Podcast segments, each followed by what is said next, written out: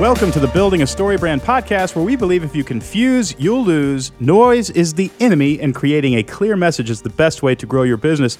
I'm your host, Donald Miller. I'm joined by my co host, JJ Peterson. Hi, JJ. Hi, Don. Who is the jerkiest person you've ever interacted with? Um, I can't look at you when I say this. no. uh, the jerkiest person I've ever interacted with. Well, I would say maybe on a consistent basis. There was there was a guy in college who was an administrator at the university that I went to, and I toured for the school. I sang in a group and like was on scholarship and toured around.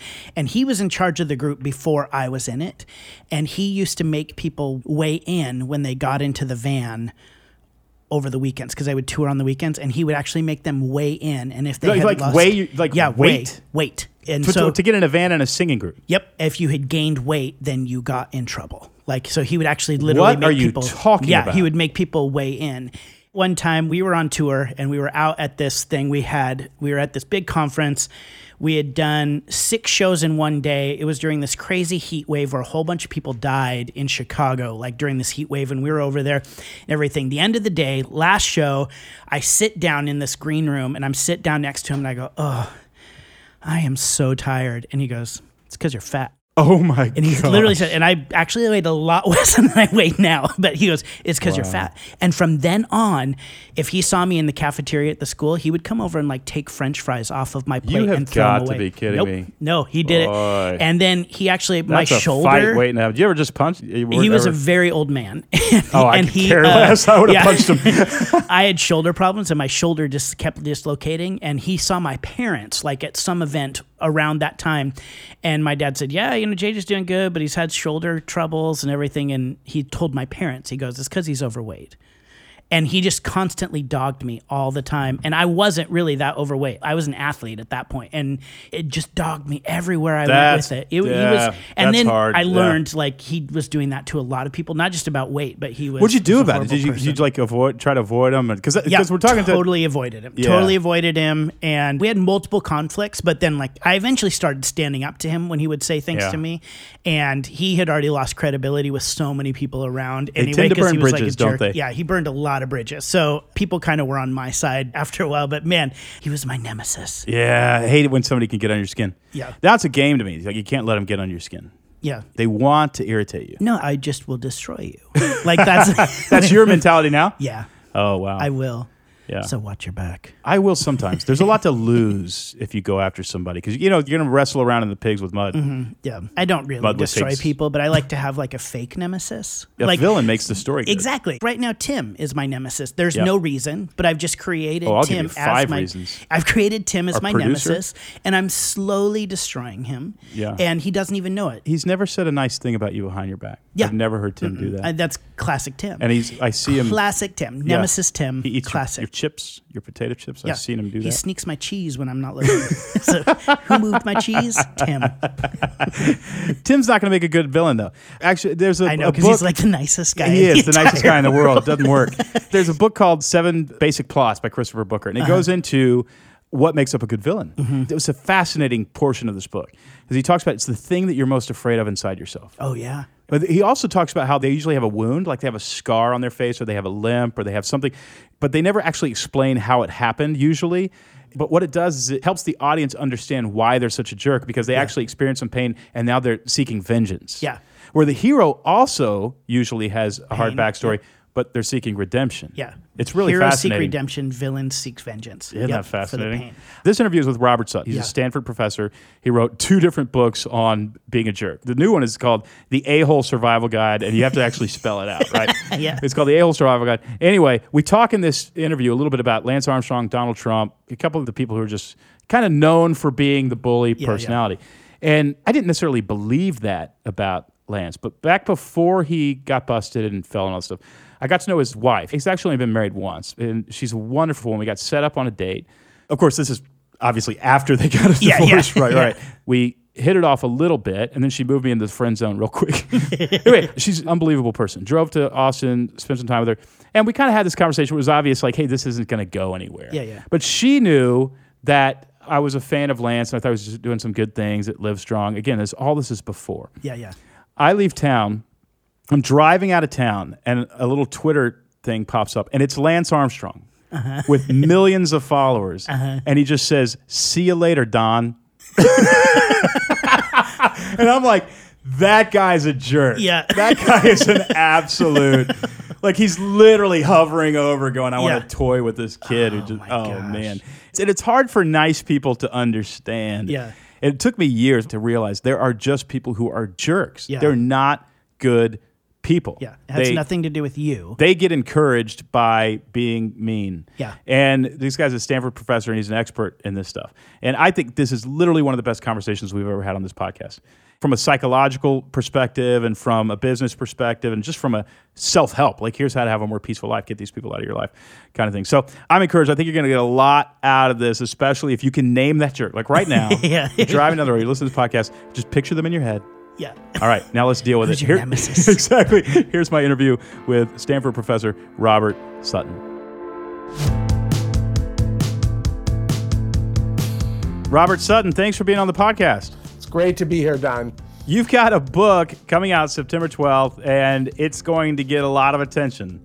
It's called The A Hole Survival Guide, except you don't just say the word a hole. It's right there on the cover of the book.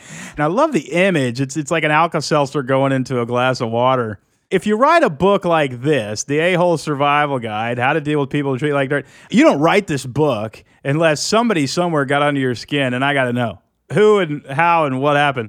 I certainly have dealt with plenty of them. So I wrote a book in 2007, I'll censor, the no a hole rule, which was about how to build a civilized workplace.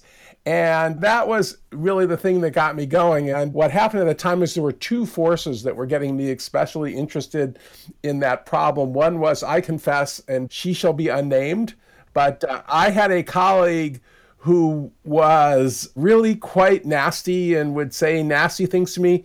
And this particular colleague, she was a very skilled a hole. And I talk about this difference between strategic and clueless a holes. That's one of the distinctions I made. Well, she was somebody who would always connive to just get you at the point to stab you in the back or to make the little comment to make you feel. She was very skilled at it She liked getting under your skin. but she was just fabulous at it, honestly. And then there's the other kind of the kind of classic person who loses their temper and have no control over themselves. She wasn't like that. But there's also another second important factor because I had that perspective of feeling, if you will, oppressed. And, uh, and gee, by the way, I had done a bunch of research on the expression of emotion in organizational life. I'd studied bill collectors who are sort of professional a-holes in some ways. And then on, on the other side, my wife at that time was managing partner of a large law firm. She had about a thousand lawyers that she uh, was responsible for at one time. And honestly, a-hole management, when you're running a large law firm, uh, lawyers can be very difficult. So I had my perspective of being oppressed close up, and then I had my wife's perspective. Well, you got all these lawyers, and sometimes the ones who bring in the most money are the biggest jerks. When you have a, a professional services firm, you'll have people making in that law firm well over a million dollars and then you'll have staff assistants and stuff making 30 40 50 and i remember one of the staff coming to her just heartbroken because there was two lawyers sort of leaning over her desk acting like she was invisible talking about how they had each bought these new expensive mercedes. And it's like really? Do you have to do that? So it was a combination of those two things that i was getting it and she was managing them well, tell me about the problem. I mean, diagnose our problem here. What are these people costing us both professionally and personally? Well, one of the things that's really been striking in the last 10 years that I've tracked, there's estimates that it costs the economy 20, 30 billion dollars a year in terms of the effects of abuse on employees. But if you start looking at the individual effects, and this is where the evidence is best, we've got experimental evidence, large scale studies um, in workplaces that if you've got somebody who makes you feel demeaned and de energized, somebody who's rude to you, somebody who treats you like dirt, somebody who treats you like you're invisible, which is actually just like that legal secretary was talking about how terrible she felt. First of all, there's a whole bunch of mental health problems. People will feel more depressed, they'll feel more, more anxious. Sleep problems are one of the most common and debilitating effects. There's evidence, especially from Europe, where they'll track large populations of workers in Scandinavia. They have especially good studies. And people who have bosses who are jerks will have high blood pressure, and there's evidence of higher rates of heart attacks too. So there's that. But then if you look at the research on productivity, and creativity, there's all sorts of evidence that if your boss makes you feel bad about yourself and demeans you, you're going to be less productive. You're going to be less likely to go the extra mile just to do something extra for the organization. There's some evidence from fast food chains that when they have jerks as bosses, that employees steal more and they waste more food. Well, let me ask you this. I watched a documentary last night. You know, I just found this Amazon documentary on Lance Armstrong. I mean, it really peeled back the layers of, at the time, I, I don't know him now, what an absolute bad human being this actually is. And, you know, and there'll be people who, I want to get to this in a second. There'll be people who are listening and go, hey, you know, come on, he won tour and, you know, he doped or whatever. You didn't see this documentary. I mean, this guy was paying other players to throw races so that he could win and get more sponsorship. He was actually giving away the prize money to the favorite in the race to stand down and let him win.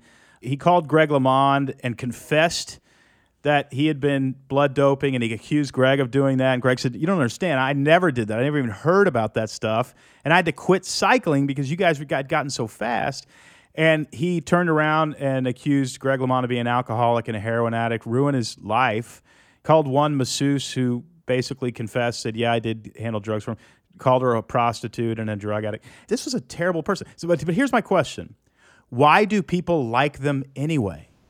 Some of it is cultural and and we all know this that in western culture that we sometimes glorify people who are winners and jerks and, there, and there is there's a couple things going on here. There's first of all there's the chicken and egg problem there's a researcher at UC Berkeley who's done an enormous number of studies about this Dacher Keltner great psychologist. In fact, if you saw the Pixar film Inside Out, he was the main consultant to it.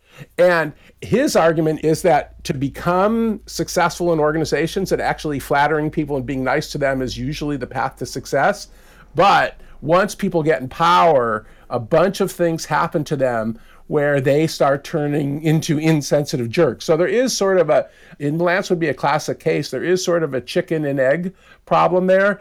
But there's also another side, which you did see with Lance as well, which is that if you treat people like dirt, you're fine as long as you're winning and you're making money. But when things start falling apart, what happens is your enemies lie in wait and the speed at which people who have a history of, of all those enemies sort of lying underneath the woodwork who push them down and, and that's what i always say to people is if you're good and you're a jerk you better keep winning because you're going to be in trouble or the opposite advice if you're incompetent you better be nice so yeah. yeah. I'm sure you've studied the Enneagram. We had a guest on about the Enneagram, and there's a personality type called the Enneagram 8. So Enneagram Eight is uh, Dick Cheney, Donald Trump, Lance Armstrong. You know, it's the I've never done anything wrong. I've never made a mistake. Uh, it's completely impossible for me to say that I've made a mistake. And they believe what they say. And, and so if they need something to be true that isn't true, they just say it, and they literally believe that that makes it true. And affirming what you're saying, it shows how they destroy themselves. And they burn so many bridges that all the people they've bullied finally gang up on them and take them down. And I'm actually tempted to write an article about how Donald Trump is going to go down. I don't know specifically if he will resign or be impeached, but basically he's going to say you can't burn this many bridges without finally people getting together behind the scenes and saying, "All right, let's take this guy down." I'm generally trying to stay away from politics just because it's so volatile. But uh, one thing that I would say is that even if people like that continue to be successful, what happens is, and this is to sort of turn to the focus of the book a little bit, whether or not being a jerk helps you get ahead, and you and I both seem to be of the camp, as are most, but not all academics, that being a jerk, in the end, you pay for it. The fact is that if you're working for somebody like that, or you have a colleague with somebody like that, and you've got a problem. And that's sort of my point. And there's sort of two camps, honestly. There's the jerks finish first camps, and then there's the one like me who, well, sometimes being a jerk works in the short term, but eventually you will pay. And just a real quick word, because this is in the opening part of the book, and then we should get to the survival tactics. One of the people who I actually I always was sure, and I had a lot of evidence, formal and informal, was a pure jerk was Steve Jobs. And certainly he was never a doormat, but there's a guy named Ed Catmull who still runs Pixar and worked with Steve Jobs for 25 years. Ed makes this argument, and I had him fact check it, that the Steve Jobs who got rich and famous and made Pixar and especially made the modern Apple was somebody who, after he got pushed out by Apple and failed at Next, sort of went through a period, wandered in the wilderness. And although he still was pretty edgy, his most extreme nastiness got tamped down, and he actually got Wow, much I, I'd not heard that. Yeah. I heard some hints of this, but you know, Ed might be making the argument too strongly. My interpretation of it is the modern Steve Jobs we're talking about was a better team player and less of a jerk. The thing I always say about Steve Jobs is he was such a complicated person. He's like a Rorschach test. It's hard to know.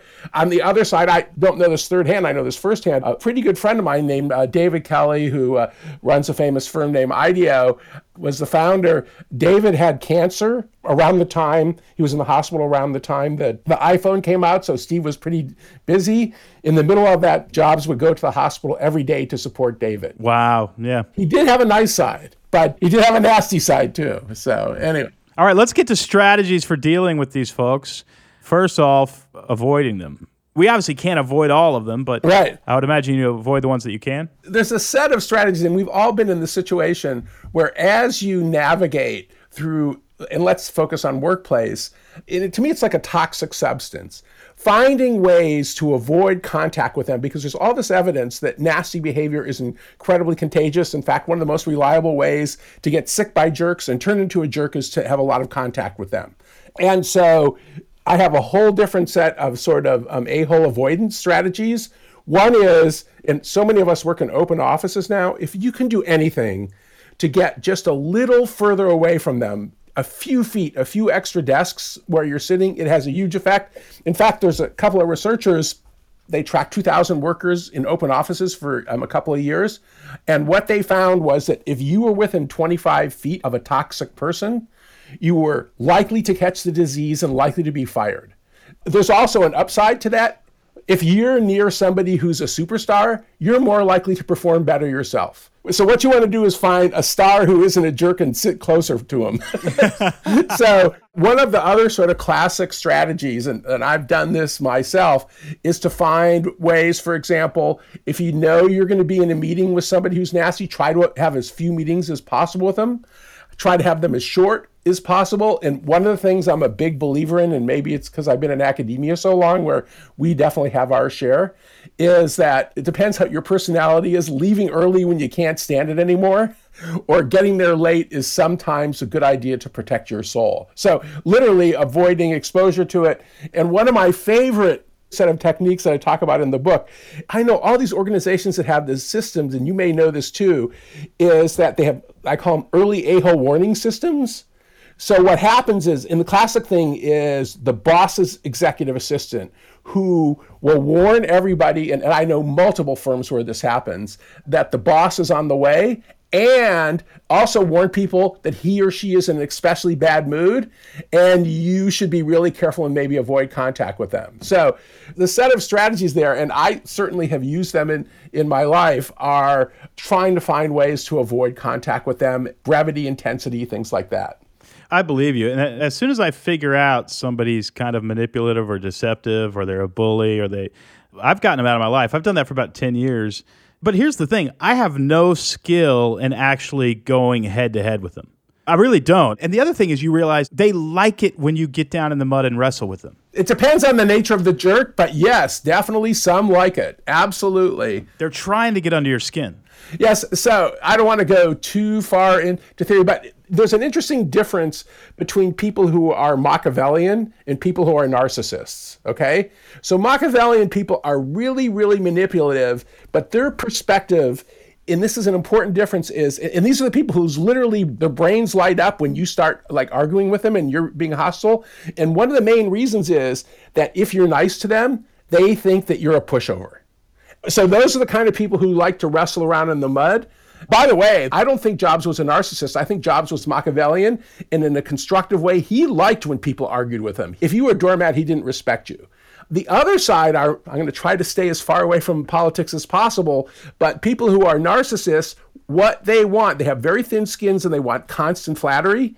And they don't like to wrestle. They like to have people kiss up constantly. I think that we've all had, and I'll go back to, you know, the original person who really motivated me to write this book. And it's also important because it was a woman, not a man. This is a person who is just a classic narcissist that what she wants is for you to flatter her constantly and she just wants to talk about how wonderful she is and so arguing with her isn't that useful because she just has such a thin skin especially criticizing her so i guess i'm doing some sort of a-hole analysis here but that's one part of it but you said something i want to get back to which is really important there's a chapter in the book about it I don't know about you, but from what I can tell, you got clients. I got clients. We all got clients. This is part of it too. That if you are in, in bad relationships, work relationships, relationships with clients, to protect yourself, there are times when you just have to cut it off. And I don't believe that you should just walk out the door and, and quit because you, you got to protect your family, your career, and do it in a way with where there's some class. But if you get in a situation where you're stuck with somebody who is a jerk, finding a way to get out of the relationship in the situation is really important. As soon as we realize a potential client is going to be a jerk, they're out. I had some of my team say, "Hey, you know, we've we certified this particular marketing coach." and they're hard to deal with. And I finally I got wind of it, and I heard it from two different people. So I'm like, okay, really, it's probably just a Type A personality. I called them with within five minutes, I was screaming at the guy. That's not a good sign. See, it's contagious. That's classic. It's so contagious. What amazing! Of course, we literally wrote him a check for ten grand and said, "Never call us again." And I realized the hard thing was I walked away going, "He caused me to lose it within ten minutes, which is what he wanted."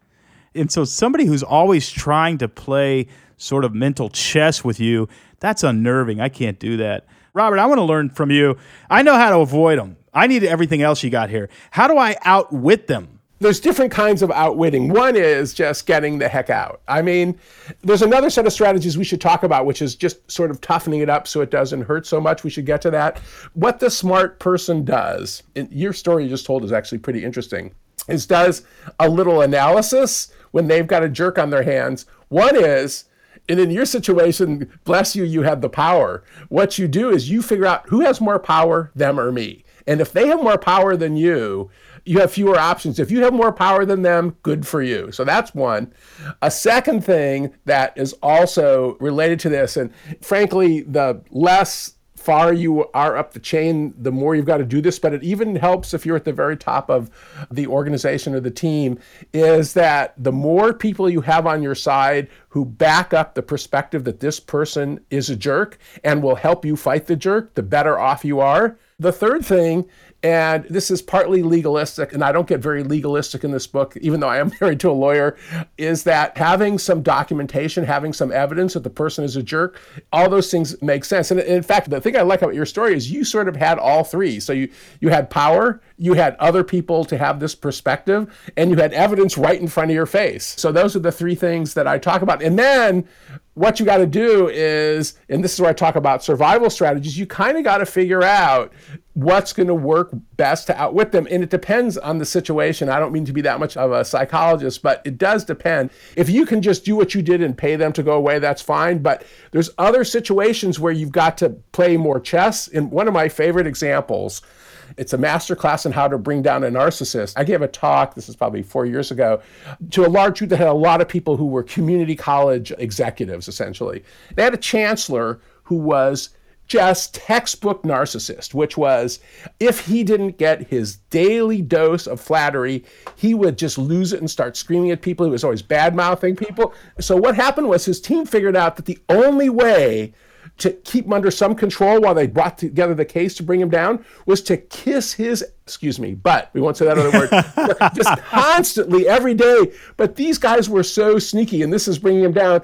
And they just did that just to keep him under control and they just documented for months his bad behavior. Then the group of them went there's like a board of regents or something like that for uh, community college and gave him the evidence. The guy got fired. And if you think about it it's actually he probably never saw it coming never saw it coming but from that you know you could look at it from his perspective those people who brought him down were total a-holes but on the other hand how else could they do it? Because and he was the classic kind of guy. And this is you know I would say if you're going to be a smart jerk, you should be good at kissing up and kicking down. He'd kiss up to the board so effectively that they just thought he was wonderful, and they were shielded from that. So anyway, So is that part of disarming them? Because you've got avoiding them, outwitting them, disarming them. Is that part of disarming them? Is kissing up a little bit? So another kind of jerk, which is a different sort of jerk that um, I tend to think about. It, I've been writing stuff about this. Are petty tyrants. So I hate to bring up Stanford example, but the classic petty tyrant we would have at Stanford is somebody who's sort of a mid-level manager who is sort of the bean counter type, who doesn't just enforce the rules, but this person actually likes to make you suffer. I mean, they really do, and they're petty about it. And they're- sometimes they're called rule Nazis, and they're martyrs. About, uh, You'll be a dentist. Remember Little Shop of Horrors, whatever? You'll be a dentist. Little Shop of that's right. That, that's actually perfect. Although I had the world's greatest dentist, but anyways. So to go back to petty tyrants. So what the evidence is, and there's great experimental evidence that if you put people in a situation where they have some power, but they're treated with disrespect and low stature, they tend to take it out on people around them. So there is an argument that if somebody treats you like that, well, you might want to fire them, you might want to give them feedback and use power strategies, but but often what they need is some love and respect. And so I don't know that's outwitting them, but it's kind of like making a friend and elevating people who are treated with disrespect but who do important work. It isn't just a matter of bringing them down, it's a matter of, of lifting them up. So to me, that's different than sort of the flaming narcissist or Machiavellian who wants to get ahead. If somebody is constantly treating you people like dirt because they feel disrespected, there's an argument for elevating people who deserve some elevation and some appreciation. So it's it's not to me all about oh that person's such a jerk and we're going to bring him down. You kind of and that's why when I was working on this book it was kind of funny. Initially I, I I tried for a while to come up with more one size fits all strategies, but to me what the book is is is a collection of strategies and it depends on the kind of jerk you're dealing with. And one thing I I really like that you brought up Don is there are different of us that are more comfortable with one kind of style than another. And another thing we haven't talked about is that sometimes we all get in situations where we are being treated badly and we know that we have to get through it and endure it because there's something on the other side that's worth it. So one of my favorite examples, and, and, she leads off one of the chapters. So one of my friends, her name's Becky Margiotta. Becky was a West Point cadet. She actually made it through West Point. She went into dark ops. She's done all sorts of great stuff in the nonprofit world. But she was one of the early female cadets at West Point. And so there was all this hazing where they get an inch from you and insult you and scream at you. That this is what happens the first few months. And Becky said, I was having a little trouble with it until I got in my mind that what I was going to do was focus on how funny they were and how skilled their insults were, and just view it as sort of funny and also just appreciate the craft, right? And she knew it was temporary. She knew she just had to get through it. And she said, every now and then I would get in trouble because I'd start laughing because I thought they were really funny. And then they'd start screaming at me even more, and I'd start laughing more, and I'd get in this vicious circle of laughing with them screaming at me. So she said that was the only problem with that strategy. So that's pretty funny. I'll be back with the rest of this interview in just a moment. We're back with another segment of Marketing Mythbusters with Koula Callahan into the Wonder Woman pose. Welcome back, Koula. Thank you. What is today's marketing myth? Today's myth is this your business is too complicated to explain clearly. But it is. I have It's so many different revenue streams. Not. We have a cat boarding. you know, we board cats. Again we we help you clarify Again your, with your message. we do minal dental surgeries at StoryBrand. How am I going to explain Here's all the thing we work with businesses all the time who come to us and say, We do too many things. There is no possible way that we can clarify our message do. into really We hear that a lot. into really succinct sound bites that make sense to our customers. There's just too much we offer. And we try not to roll our eyes when we hear that because we hear it a lot. We hear that all the time. Here's the thing all of the products that you offer, or services that you offer, or solutions that your company might offer likely fit under one umbrella problem that you help your customers solve. That's right. And you have to be known for solving a problem. That's right. And so if you're not known for solving a problem yet, that's the first step. And here's the thing if you went to a movie about Jason Bourne and Jason Bourne wanted to know who he really was and marry the girl and run Save the the marathon and save the cat, you'd check out. Absolutely. And so the problem is if you have a bunch of diverse revenue streams and you try to communicate all those to the customer, they are going to tune out. And so you're not going to communicate anything. So, yes, you're going to have to leave a lot of stuff out in your initial sort of marketing, but you're going to fight to be known for something. So, let me give you an example. I went and met with a business called Equify LLC in Fort Worth, Texas. Wonderful organization. Came to us with the same problem. Mm-hmm. They are known for heavy equipment auctions. Like if you wanted to go buy a giant bulldozer, you go a crane or something. They don't hardly make any money off those auctions. They basically break even and pass the savings on to the customer. They do make some money lending you the money to buy the equipment. So they're a bank, but nobody thinks of them as a bank. so complicated. It is a little bit complicated, but in order to loan you the money to buy the equipment, they have to make sure you don't have indemnity clauses in your Right. insurance, all this kind of stuff. So now they have a risk assessment division.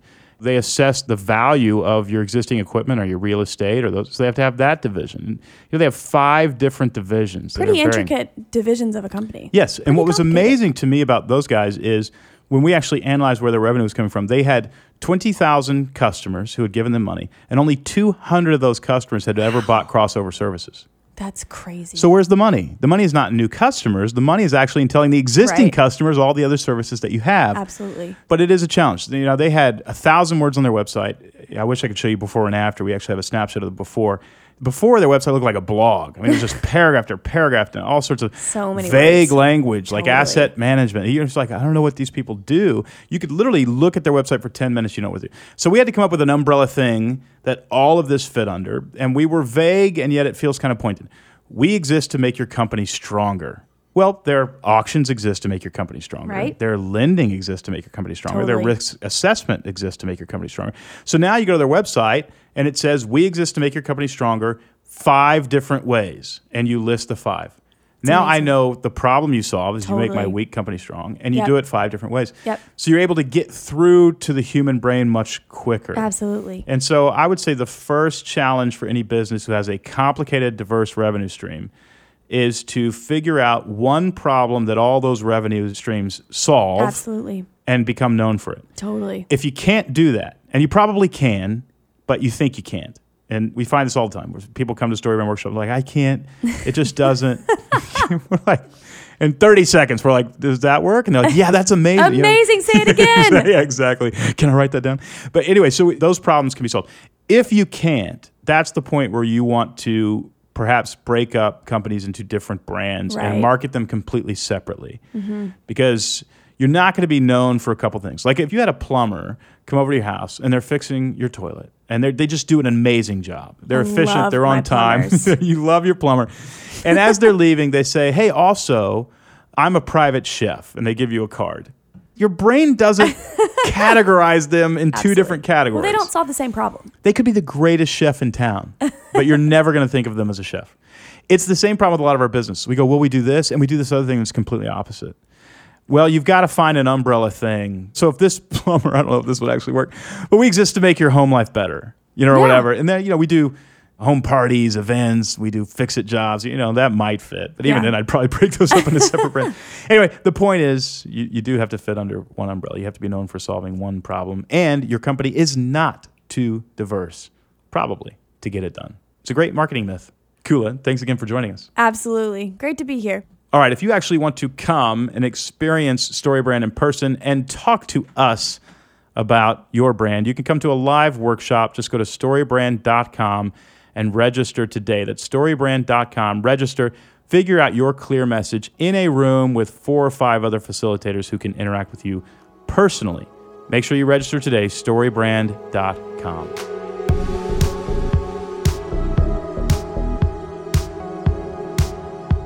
If we can't outwit them, can't disarm them, can't avoid them, send them packing.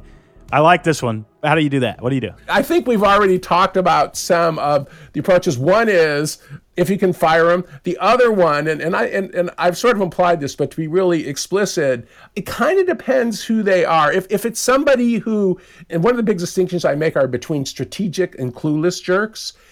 If they're a clueless jerk who doesn't realize, and there's a lot of evidence that most of us are pretty clueless about how we come across, if there's evidence that they don't want to be a jerk, but you got to give them feedback, then, sometimes you can reform them and give them feedback.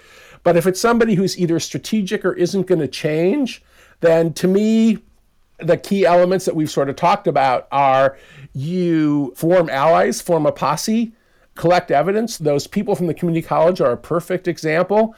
And then hopefully you will eventually have a case to bring them down. Now, it depends how much you're trapped and how patient you are that since you and I both saw that Lance Armstrong movie recently, and I, and I, did see the same one you're talking about, there was a reporter, David Walsh, I think is his name, from the Times. Well, eventually he won and the story came out, but as part of that, Lance Armstrong sued and got millions from the Times for claiming that it was yep. a false claim. And then uh, obviously there was a, a settlement that reversed it. But boy, sometimes you got to wait a really long time. So you kind of got to do analysis of whether or not you're fighting. And one thing we should warn your listeners about is that in most states, it's legal to record people without their permission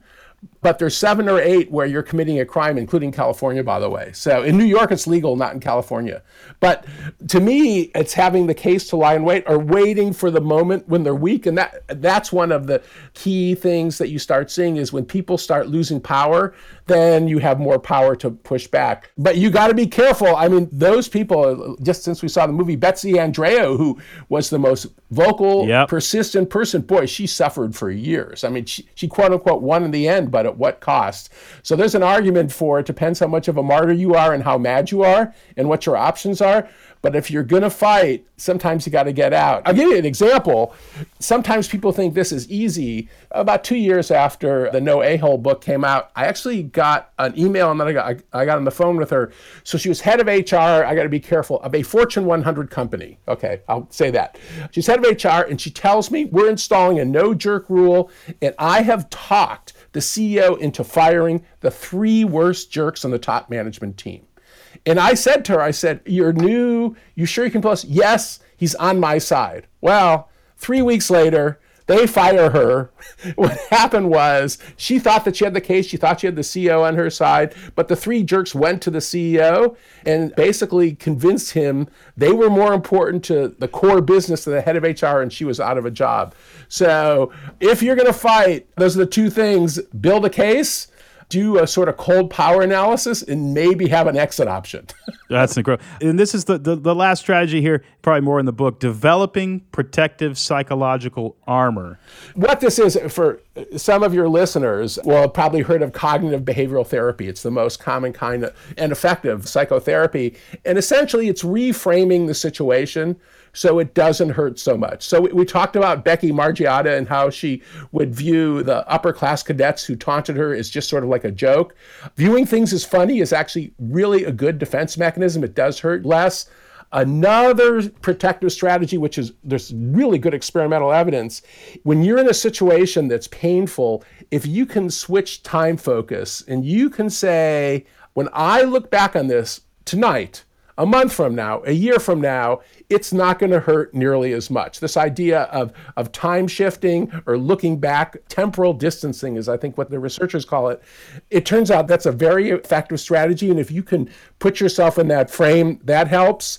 Anything you can do to become more emotionally detached from the person, it can be effective. And this might be my favorite example in the book. I'm talking to this colleague of mine, and I got to be a little careful. He's an administrator at Stanford and he had just come from a meeting with uh, two or three of, shall I say, the least pleasant colleagues we have.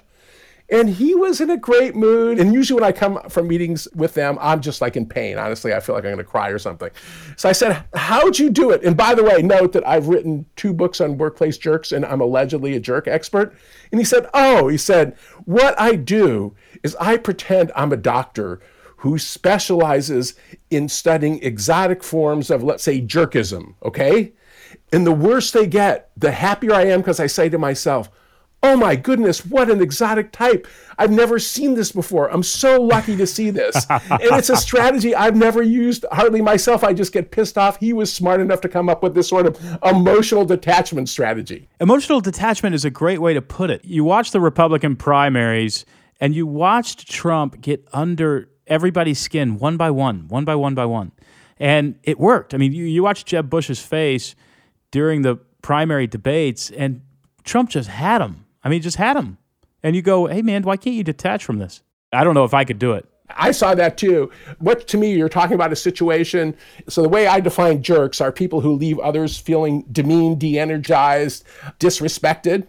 If you are in a zero sum game where it's I win, you lose game, and there's no incentive for cooperation at all, then actually acting like a jerk is an effective strategy. The problem is, and you know, I don't want to bring up the, but you know, I think McCain might have remembered some of the things that Trump said if you look at his recent behavior. 98 senators might have remembered it, and two, whoever they are, didn't in the recent vote. But the fact is that uh, once you get to a cooperative game, you end up having a, a serious sort of problem. But yes, if you're in a pure I win, you lose game and it's not multiple, then treating people like dirt can be an extremely effective strategy because you're literally stomping on people on the way to the top. And we see this. Microsoft's a really great example, actually. And Microsoft's really under the new CEO Satya. He is so impressive.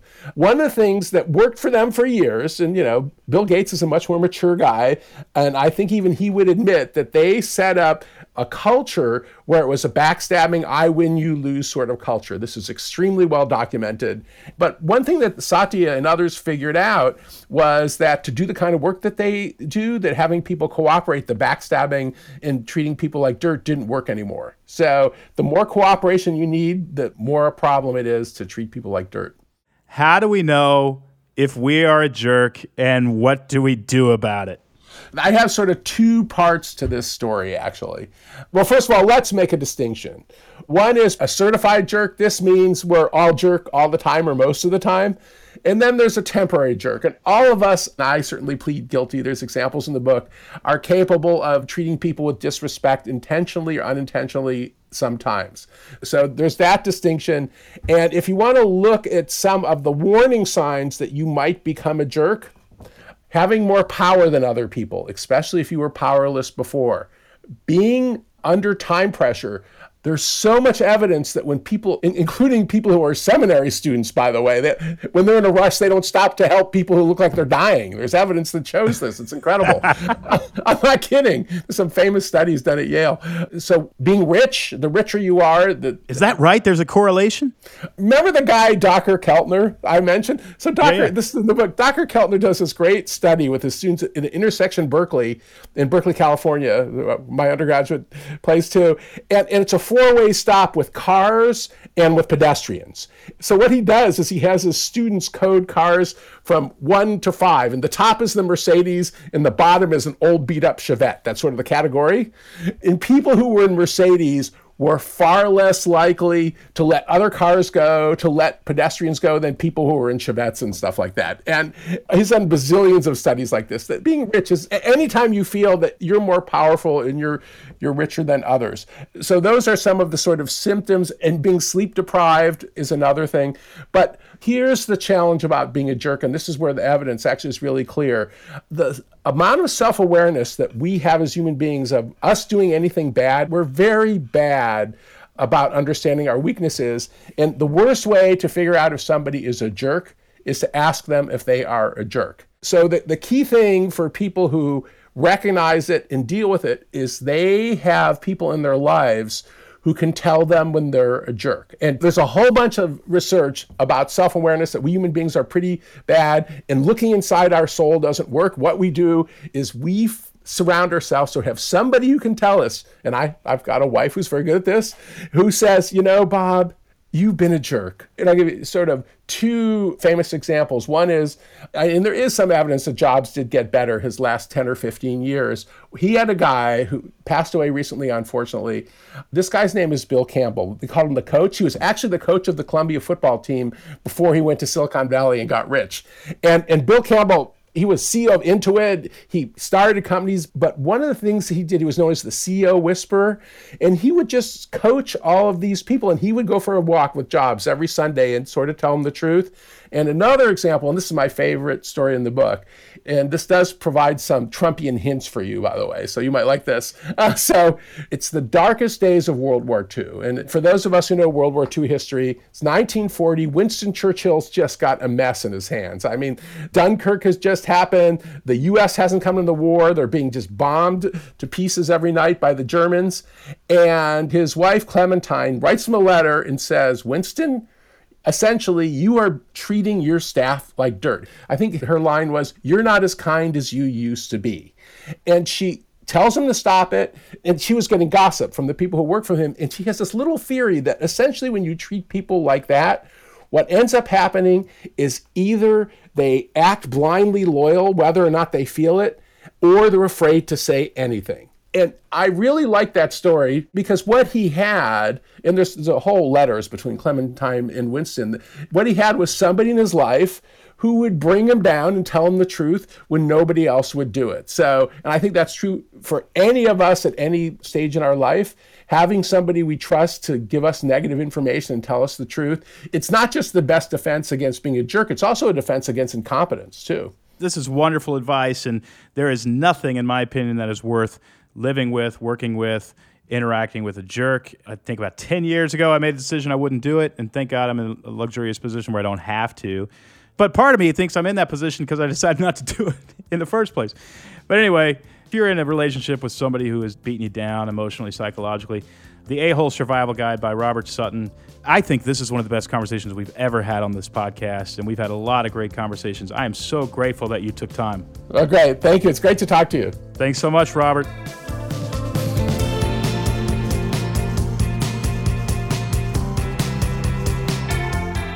Do you think that was one of the best? So good. Yeah. So good. He's, so engaging. Yeah, he's, he's really winsome I'd too. love to have him as a professor. Yeah, no kidding. He's actually a professor on scaling up a business. Really? That's what he's act- his expertise is actually that.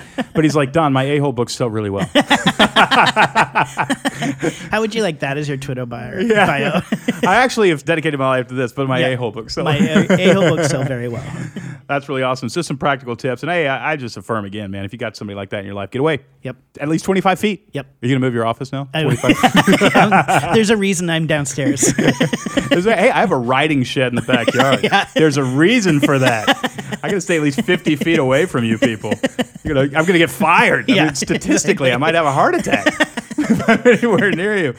All right, another great conversation. Thanks, JJ. Oh. Music from this episode is by Andrew Bell, who just released a brand new album called Dive Deep. As we close, we're going to play you a song from his record. This song is called When the End Comes. We love Andrew. You can listen to him on iTunes or Spotify. Thanks as always for listening to the Building a Story Brand podcast, where we believe if you confuse, you'll lose. Noise is the enemy, and creating a clear message is the best way to get rid of an a hole.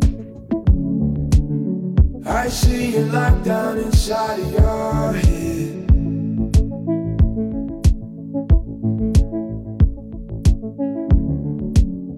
You've got tangled up in your own web. Your